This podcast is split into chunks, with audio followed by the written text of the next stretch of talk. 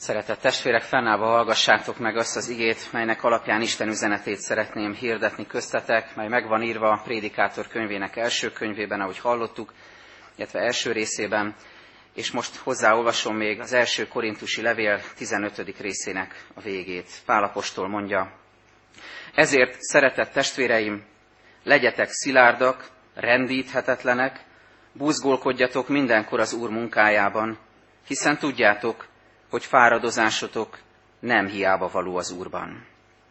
Ez Isten igéje. Foglaljunk helyet.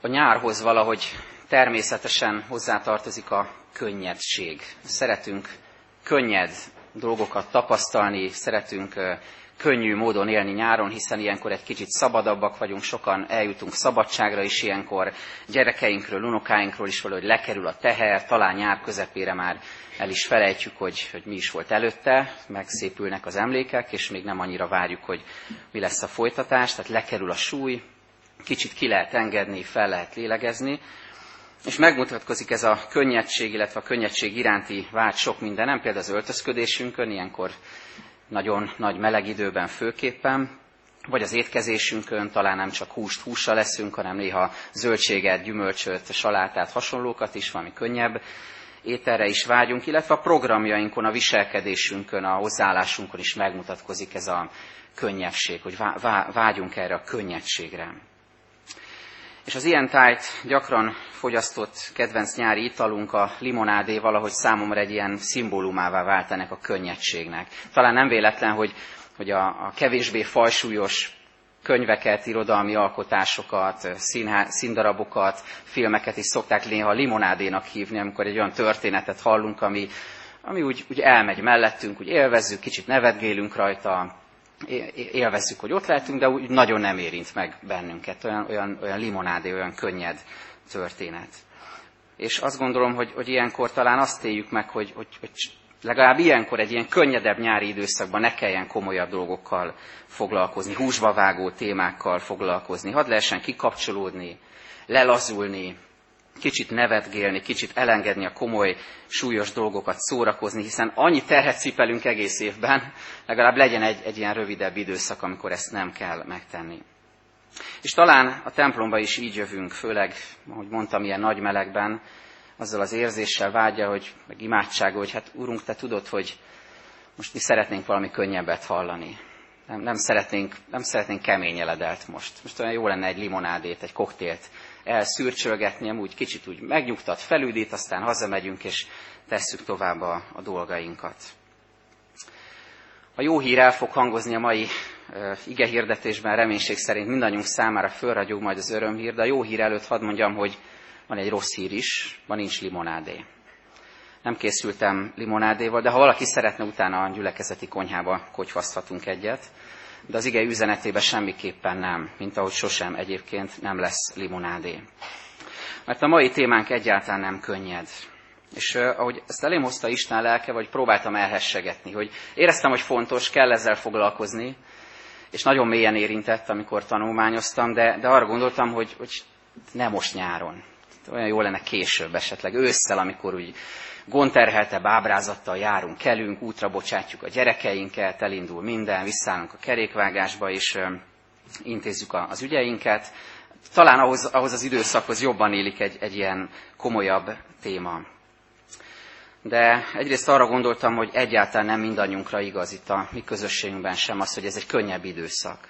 Nagyon sokan közületek közülünk szembenéznek nagyon súlyos problémákkal. Vannak halálos betegségek, vagy azoknak a közelsége, vannak súlyos műtétek, van gyász, vannak konfliktusaink, küzdelmeink önmagunkkal, másokkal, van keserűség, elakadások, tehát rengeteg súlyos dolog van most is a könnyebbnek vélt időszakban.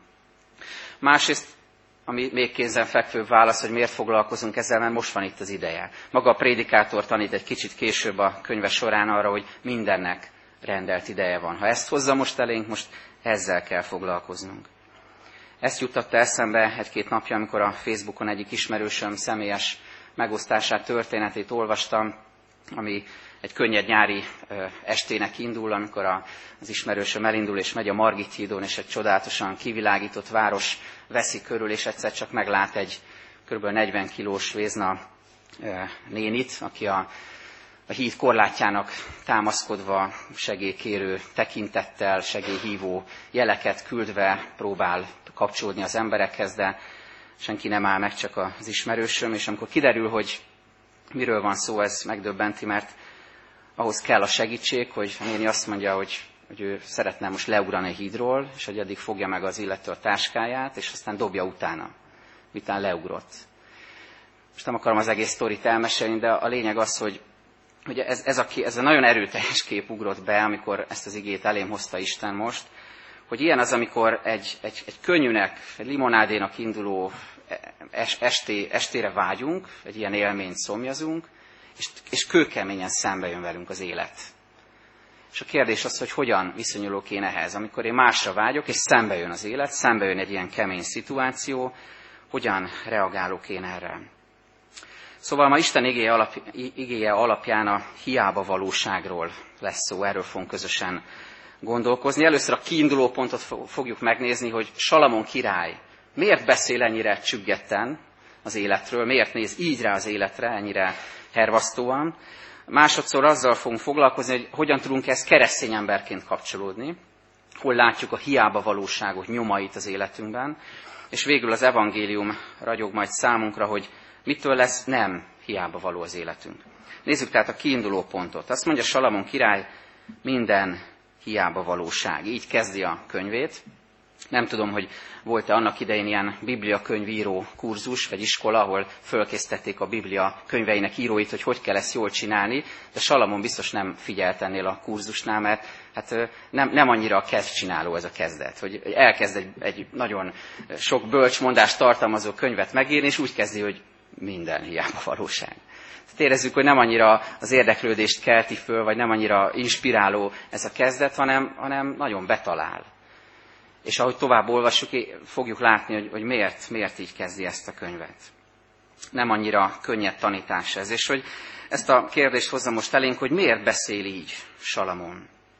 Hogyha megnézzük a teremtés történetet, a világ keletkezésének bibliai leírását, ha megnézzük a zsoltárokat később, amik ugyanerről tesznek tanúbizonságot, hogy, hogy Isten teremtette ezt a világot, és csodálatos ez a világ, vagy akár megnézzük Jobb könyvét, ami rengeteg nyomorúságot tartalmaz, és mégis, mégis tele van Isten felé fordulással, azt látjuk, hogy mindegyikben hangsúlyos a hála. Hála azért, hogy, hogy Istené ez a világ, hogy mi ebben helyet kaptunk. Hála a világért, a földért, Hála az én saját kis kertemért, a területemért, a feladatomért, a családomért, egyáltalán az emberi létezésért.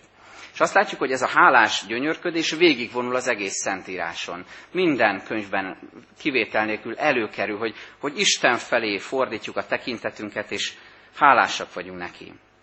Ugyanakkor a mai igénk megmutatja, hogy az életünk bizonyos pontjain máshogy is rá lehet nézni az életünkre. És azt mondhatjuk Salamonnal együtt, hogy minden hiába valóság. Szerintem mindannyiunkkal előfordult már ilyen az életünk során, hosszabb, rövidebb történetünk során, hogy, hogy éreztük az elköteleződést, hogy mi Krisztus követői vagyunk, hogy az egyház tagja vagyunk, éreztük ennek az örömét, ennek a felhajtó erejét, ennek a lendületét. De jött valami, és azt mondtuk, egyszer csak, vagy nem történt semmi különös, egyszer csak ránéztünk az életre, és azt mondtuk, minden hiába valóság. Salamonnak igaza van az igen nem téved, mert jön egy ilyen pont, amikor az ember ránéz a létezésre, és azt mondja, minden hiába valóság, fárasztó, monoton, ismétlődő, kiszámítható. Gondoljatok bele, hogy az a Salamon, aki ismeritek a történetet, kérhetett volna az Úrtól gazdagságot, hírnevet, kérhetett volna nagy hadierőt, ismertséget, hírességet, nem ezt kért, hanem bölcsességet kért. És ugyanez a Salamon, akinek megadatik az apjával, Dáviddal ellentétben, hogy fölépítse a Jeruzsálemi templomot, a szentét, amire mindenki annyira vágyott, és ő építheti fel, ő övé a kívánság. Na ez az ember mondja az életének egy nehezebb, kiábrándultabb pillanatában, hogy minden hiába valóság. Hadd mondjak öt dolgot, anélkül, hogy részletesen elmezném a, a prédikátor könyvének első részét, hogy, hogy miket mond, mi, miért mondja ezt, hogy hiába valóság az élet. Egyrészt azt mondja, hogy tele van fáradtsággal. fáradozással. Talán ehhez tudtok kapcsolódni, voltatok már fáradtak, de ugye nem csak arról van szó, hogy az ember elfárad, hanem hogy, hogy belefárad a létezésbe. Egy, ez egy alapvetően meghatározó, egzisztenciális fáradtságról van szó, egy belefáradásról, fásultságról. Aztán azt is mondja, hogy azért hiába való az élet, mert az élet körforgását tapasztaljuk. Nemzedékek jönnek nemzedékekre, nem változik közben semmi, ugyanazokat a köröket futjuk, ugyanazok történnek velünk, és ráadásul még a természet is ugyanezt tükrözi vissza, annyira megkapó, ahogyan egy, egy hálados Zsoltártól eltérően inkább ő azt mondja, hogy de hát minden folyó a tengerbe folyik, és az mégsem emelkedik, meg mégis ugyanannyi víz van benne. Milyen egyszerű kép ez, és mennyire azt mutatja be, hogy, hogy minden ugyanaz. Telnek az évek, az évezredek, és, és mi, mindig minden ugyanolyan, az élet körforgása. Aztán az idő múlásával kapcsolatban is mondja ezt a kilencedik versben, ami volt, ugyanaz lesz majd, és ami történt, ugyanaz fog történni, mert nincs semmi új a nap alatt. És ezt is mondja, nincs új a nap alatt, ismerjük ezt a mondást, hogy még amire azt mondanánk, hogy új, valami újat fedezett fel az ember, valamire rácsodálkozott, valamire rádöbbent, az is már megvolt régóta, mondja Salamon. És van egy utolsó, amit szeretnék még kiemelni, ami legjobban megérintett a nyolcadik versben, szintén a, az élet fárasztó voltával kapcsolatban ezt mondja, minden dolog fárasztó, el sem tudja mondani az ember, szemünk nem győz eleget nézni, fülünk nem tud eleget hallani. Mennyire a posztmodern embernek az állapotát tükrözi ez, mennyire aktuális a Szentírás. Látjátok, testvérek, hogy, hogy régen megíratott, és most mennyire igaz ma is, hogy amikor kattingatsz, amikor görgetsz, amikor tekergeted a kütyüt, és, és még mindig van még egy kattintás, és mindig van még egy görgetés, és nem ezt éljük át, hogy szemünk nem tud eleget nézni, fülünk nem tud eleget hallani, és mégis a végén, amikor már beteltünk minden impulzussal, nem? Azt érezzük, hogy üresek vagyunk. Amikor már mindent láttunk, mindent tapasztaltunk, és mégis hiányzik valami. Szemünk nem tud eleget nézni, fülünk nem tud eleget hallani, mondja Salamon. Minden hiába valóság. Ez a diagnózis ugyanakkor arra sarkalhat minket, hogy szembenézzünk keresztény emberként is az életünknek a hiába valóságaival. Mert hogy nem az történik, hogy, hogy elegáns felsőbbrendűséggel nézhetünk hívő emberként, Krisztus követőként a világra, hogy igen, igaza volt Salamonnak, ez a világ hiába való, de mi, a mi életünk nem ilyen. A mi életünkben nincsen hiába valóság, nincsen üresség, nincsenek hiányok és fogyatkozások, nincsen monotonitás, nem. Én azt gondolom, legalábbis a saját életemre ránézve, hogy hívő emberként is bizony vannak hiába valóságaink, van bennünk üresség, van bennünk feleslegesség, vannak bennünk hiányok és fogyatkozások. A hiába valóság tehát a keresztény ember életébe is bekúszik, és ez a második része az üzenetnek, amire most figyelhetünk. Hiába valóságaink a Biblia alapján. Néhány igét fogok olvasni, és talán valamelyikhez tudunk kapcsolódni. Hiába valóság az az élet, amiből Krisztus megváltott bennünket, ez a kiinduló pont. Azt mondja Péter apostol az első levelében, tudva, hogy nem veszendő dolgokon, ezüstön vagy aranyon váltattatok meg, atyáitoktól örökölt hiába való életetekből, hanem drága véren, a hibátlan és szeplőtlen báránynak, Krisztusnak a vérén. Tehát innen jövünk innen jön minden ember, hogyha Krisztushoz tér, ha őt kezdi követni, hogy egy eleve hiába való életből, vagyis Isten nélküli életből vált meg bennünket Krisztus a saját drága vérén. De amikor már megváltottak vagyunk, és így megyünk tovább az igei üzenetekben, akkor is lehet bennünk hiába valóság. Például a kegyességben, vagyis a hit gyakorlatban. Azt mondja Jakab apostol, ha valaki azt hiszi, hogy kegyes, de nem fékezi meg a nyelvét, hanem még önmagát is becsapja, annak a kegyessége hiába való. Lehet, hogy hirdeted magadról, hirdetem magamról, hogy én mennyire hívő ember vagyok, mennyire fontos nekem Krisztus, de hogyha nem fékezem meg a nyelvemet, hogy a szabadjára engedem a gondolataimat, indulataimat, becsapom önmagamat, hiába való lesz az Isten tiszteletem, a kegyességem, a híd gyakorlatom. A harmadik a gondolkodásunk, egy jellemző terület. Az Efézusi levélben írja Pál. Mondom tehát, és tanúsítom az Úr nevében, hogy többé nem élhettek úgy, ahogyan a pogányok élnek, hiába való gondolkodásuk szerint. Az ő elméjükre sötétség borult, és elidegenedtek az Istennek tetsző élettől, mert megmaradtak tudatlanságukban, és megkeményedett a szívük. Azt mondja Pál, nem élhettek többé úgy, hogy ahogyan éltetek, hiába való gondolkodásban. Gondoljatok arra, hogy hányszor futunk hiába való gondolati köröket. Hányszor megyünk be ugyanazokba az utakba, és egy ilyen spirálban megyünk egyre lejjebb, és, és nem vezet sehova ez a gondolati kör. Hiába való gondolkodásmód, ami távol tart Istentől, és semmiképpen nem segíti a hívő életünket. A következő, amit az úrvacsorai liturgiában szoktunk intelemként is hallani, ott így fogalmazzuk, Isten kegyelmét hiába valóvá ne tegyétek magatokban. Mit jelent ez? Ugye amikor vesszük az úrvacsorát, amikor közel vagyunk az Úrhoz, amikor letesszük a terheinket, amikor bocsánatot nyerünk, ez az intelem elhangzik, ezt ne tedd hiába valóvá. Tehát ne történjen az, hogy elmész az úrasztalától, kimész a templomból, és ugyanúgy folytatod az életedet, mint előtte. Mintha semmi nem történt volna veled az úrasztalánál, az úrral való találkozásban. Ne tedd hiába valóvá Isten kegyelmét, hanem vedd komolyan az értet hozott áldozatot. A következő, hogy vannak az életünknek, ahogy mondtam, hiába való dolgai, amikből meg lehet változni. A Cselekedetek könyve 14. részében írja Pál, vagy mondja Pál, azt az evangéliumot hirdetjük nektek, hogy ezekből a hiába való dolgokból térjetek meg az élő Istenhez. Önvizsgálatra hív ez az ige is. Nézd meg az életedet. Mi mindenre mondod azt, mi mindenre mondjuk azt, hogy csak rossz szokás. Csak berögzült gyakorlat. Nem tudok rajta változtatni. Örököltem a szüleimtől. Ez így van. Há, mennyi dologra mondjuk azt, hogy nem tudok ezen változtatni, és, és mennyi dologra világít rá Isten szentlek, hogy ez hiába való az életedben. Ne cselekedd tovább, engedd el, tedd le, változz meg, újulj meg, van rá lehetőséged megtérni a hiába való dolgokból. Ez a következő. Az Ószövetségben többször olvassuk, mondják proféták, hogy az Úr igéje az egyedüli igaz ige, és közben megjelennek a hamis proféták is, és ezeknek a tanításaira világít rá Jeremiás, amikor ezt mondja, Jeremiás könyvében az Úr. Profétáid hiába való látomásokkal ámítottak téged.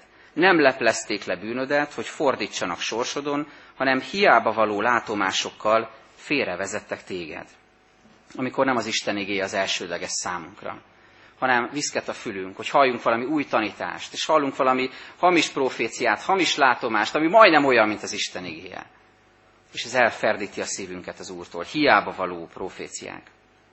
A következő a beszéd, például a beszédek könyvében olvassuk, óvj meg a hiába való és hazug beszédtől. Illetve Pál mondja, semmiféle bomlasztó beszéd ne hagyja el a szátokat, hanem csak akkor szóljatok, ha az jó a szükséges építésre, hogy áldást hozzon azokra, akik hallják. Vizsgáld meg, hogyan beszélsz, hogyan kommunikálsz, hogyan vagy jelen egy kapcsolatban, egy közösségben. Vajon tudsz-e építeni azzal, amit mondasz, vagy hiába való az, amit kimondasz? Fecsegés, felesleges, felületes. Tudsz-e olyat mondani, ami tényleg előre visz egy másik embert, egy kapcsolatot? Az utolsó előtti ebben a felsorolásban az a hiába való erőfeszítéseink. Énekeltük is egyébként a 127. Zsoltár alapján íródott éneket, és ez így hangzik eredetiben, ha az Úr nem építi a házat, hiába fáradoznak az építők. Ha az Úr nem őrzi a várost, hiába óvják azt az őrök. Hiába keltek korán és feküztök későn, fáradtsággal szerzett kenyeret esztek. Nagyszerű tervek, nagyszerű elképzelések, építkezés, akár külső, akár lelki értelemben, és valamiért nem jön össze, miért? Felteszem a kérdést magamban, mert hiába való módon kezdtem el. Nem az Úrral, hanem magamra nézve, az én dicsőségemet építve, vagy valamilyen más érdek vagy szempont mentén. Hiába való törekvések. És az utolsó egy nagyon érdekes mozzanata ennek a témának, az Isten ügye ellen való lázadásnak a kérdése, hogy az mennyire hiába való. Gamálielről olvasunk a cselekedetek könyvében, aki inti a saját zsidó testvéreit, farizeusokat, hogy ne bántsák a keresztényeket, és így indokolja, hogy miért ne. Ezt mondja, mert ha emberektől való ez a szándék, vagy ez a mozgalom, akkor megsemmisül. Ha pedig Istentől való, akkor úgy sem tudjátok megsemmisíteni őket, és még úgy tűnhetne, hogy Isten ellen harcoltok. Mennyi Isten ellen való harc van, mennyi hiába való Isten ellen való harc van az életünkben és a környezetünkben. De hadd fogalmazzam ezt inkább biztatásként.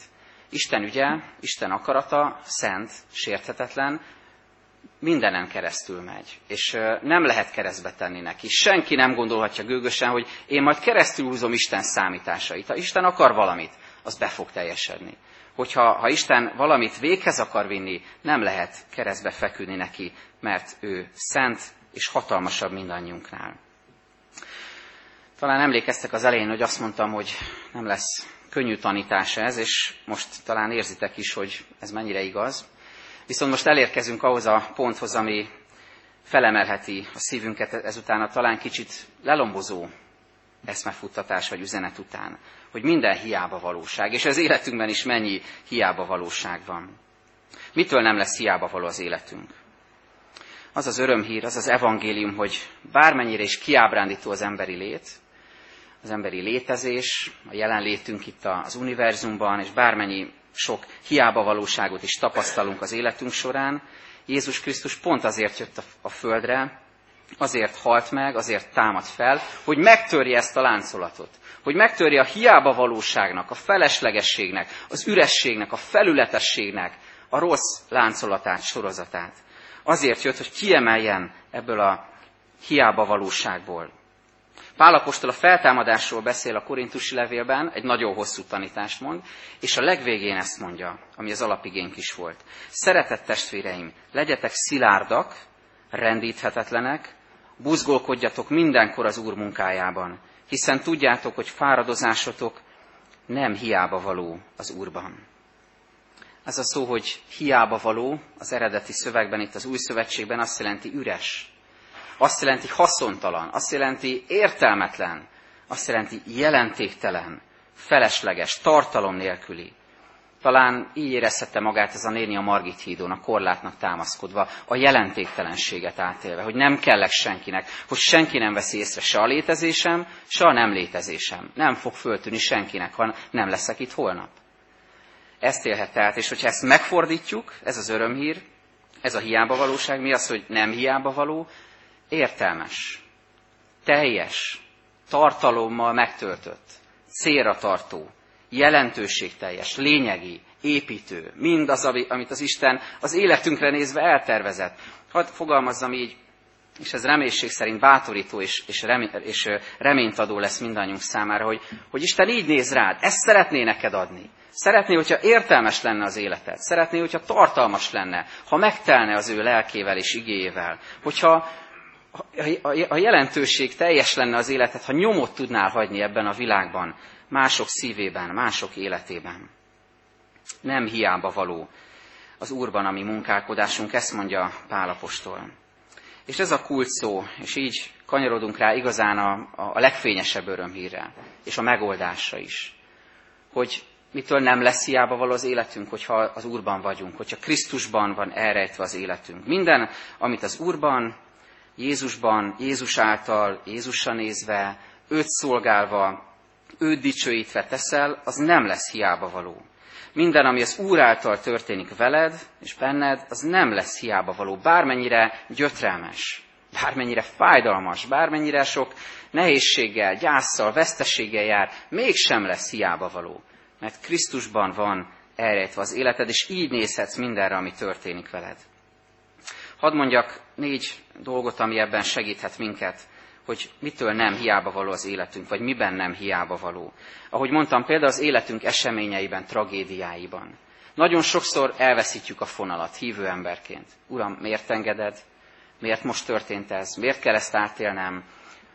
Miért nem tapasztalhatok valami örömtelibet? Amikor, amikor ilyen gondolataink vannak, akkor azt mondjuk Salamonnal együtt, hogy minden hiába való belefáradtam, monoton az életem, körforgás van. De ebből emel ki az evangélium üzenete. Hogy Krisztus azért jött, hogy ne legyen hiába való az életünk. És az életünk tragédiáiban is tudjuk meglátni az értelmet, a tartalmat, amit Krisztus a szívünkbe ír.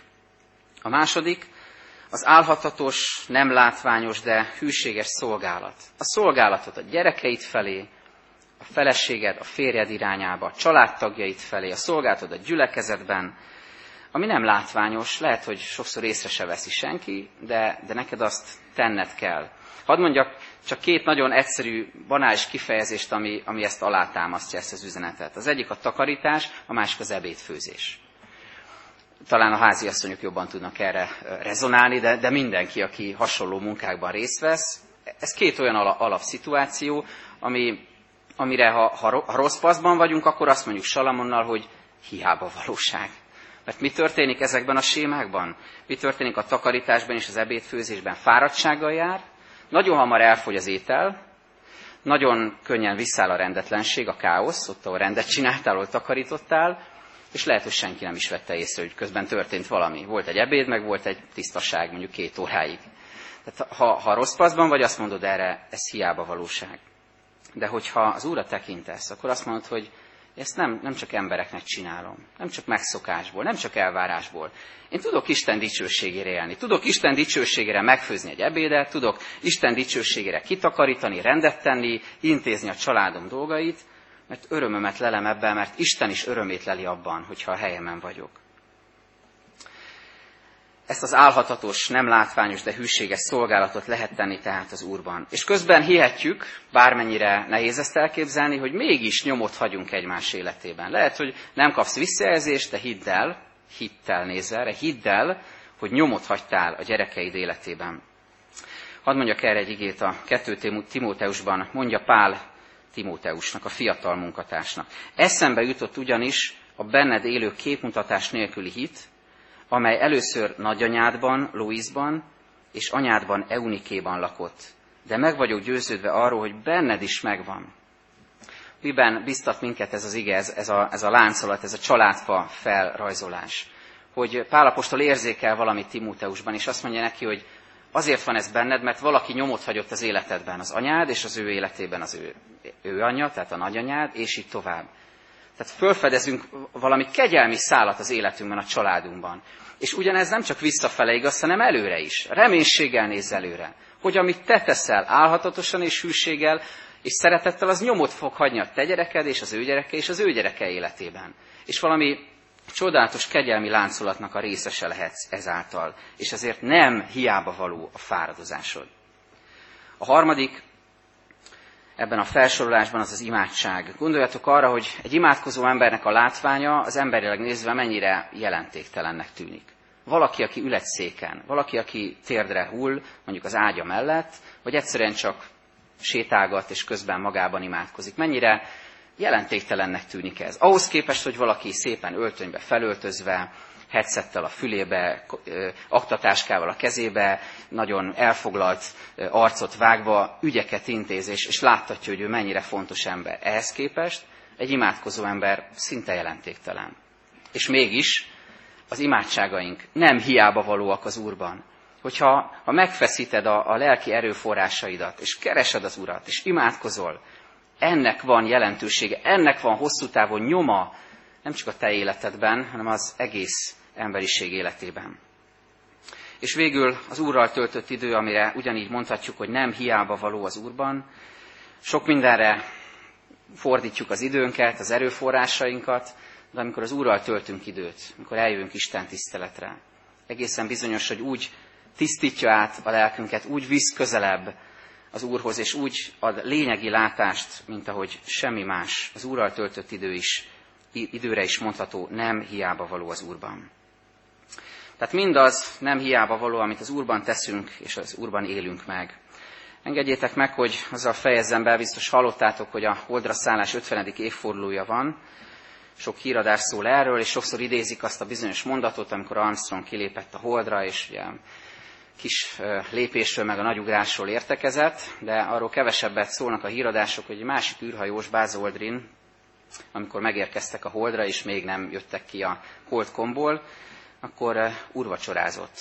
A lelkészétől még a Földön egy presbiteráns gyülekezet tagja volt, kért szent jegyeket az úrvacsorához, és amikor megérkeztek a Földre, akkor az egyik első dolga az volt, hogy úrvacsorázott. Közösségben volt Jézussal.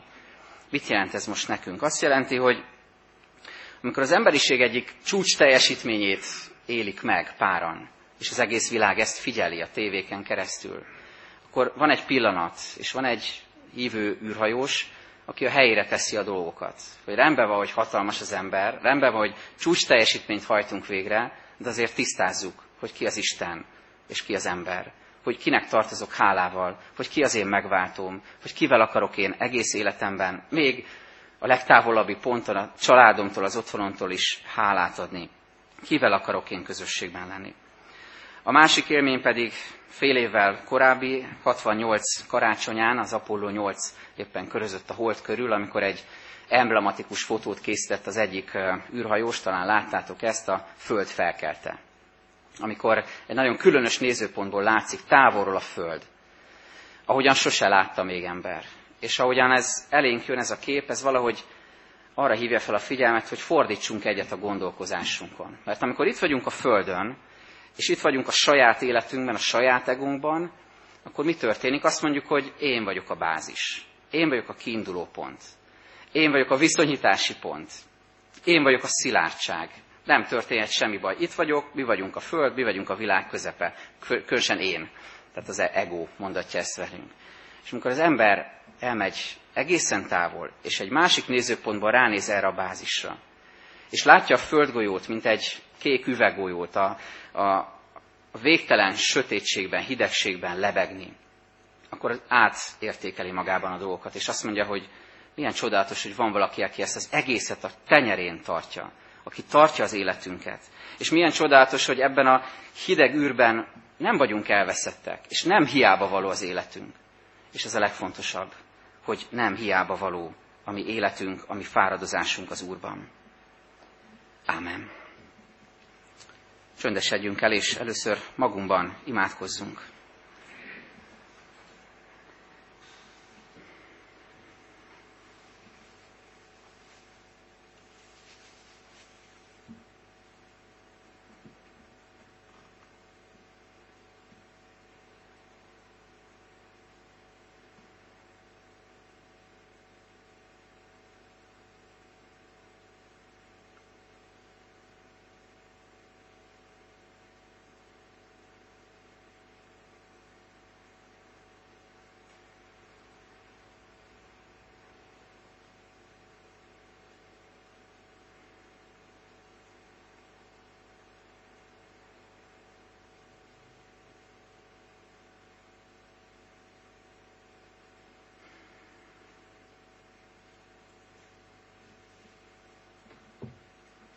Úr Jézus Krisztus, köszönjük, hogy amikor a kereszten fügtél és értünk szenvedtél, akkor ez a küzdelem nem volt hiába való.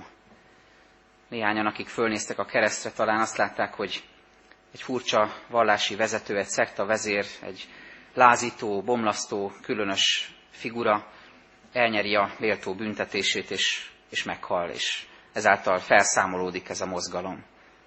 De mi tudjuk, hogy amikor hittel nézünk rád, aki értünk szenvedsz a kereszten, akkor láthatjuk, hogy ennél sokkal több történik. Egészen más lelki tartalma van ennek az eseménynek. Ez a mi megváltásunk pillanata. Ez annak a pillanata, hogy te kimondtad, hogy elvégeztetett, és kimondtad ezáltal, hogy a mi életünk nem hiába való, általad benned. Köszönjük, Urunk, hogy hordozol minket hiába valóságainkkal együtt is, és szeretnél megváltani bennünket ezekből a hiába valóságokból, hiába való szavainkból, gondolatainkból, cselekedeteinkből, szokásainkból. Szeretnél bennünket egyre inkább az általad adott tartalommal, értelemmel megtölteni. Köszönjük, Urunk, ha készek vagyunk változni, és köszönjük azt az áldást, azt az ajándékot, hogy nyomot hagyhatunk egymás életében, és ez lehet a kereszténységünk lényege, hogy téged képviselünk, és átadjuk az örömhírt egymásnak. Urunk, könyörgünk a betegeinkért, a gyászolókért, könyörgünk azokért, akik műtét előtt állnak, erősítsd meg őket, légy velük, és kérünk, hogy légy ott a sírokkal, add a te lelked vigasztalását mindazoknak, akik most nagyon elesett, mély állapotban vannak. És Urunk, segíts hogy felnyíljon a szemünk, hogy észrevegyük, mi mindenért tartozunk neked hálával, mennyi öröm van ebben az életben, és hogy mennyire nem hiába való mégsem ez az élet, hogyha veled éljük, hogyha általad nyer értelmet minden pillanatunk. Ámen. Gyertek most fennállva mondjuk közösen, ami Urunktól tanult imádságot. Mi, Atyánk, ki a mennyekben vagy, szenteltessék meg a Te neved, jöjjön el a Te országod, legyen meg a Te akaratod, amint a mennyben, úgy a földön is. Mindennapi kenyerünket add meg nékünk ma, és bocsásd meg a mi védkeinket, miképpen mi is megbocsátunk az ellenünk védkezőknek.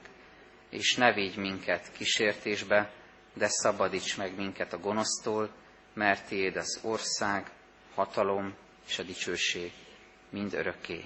Ámen.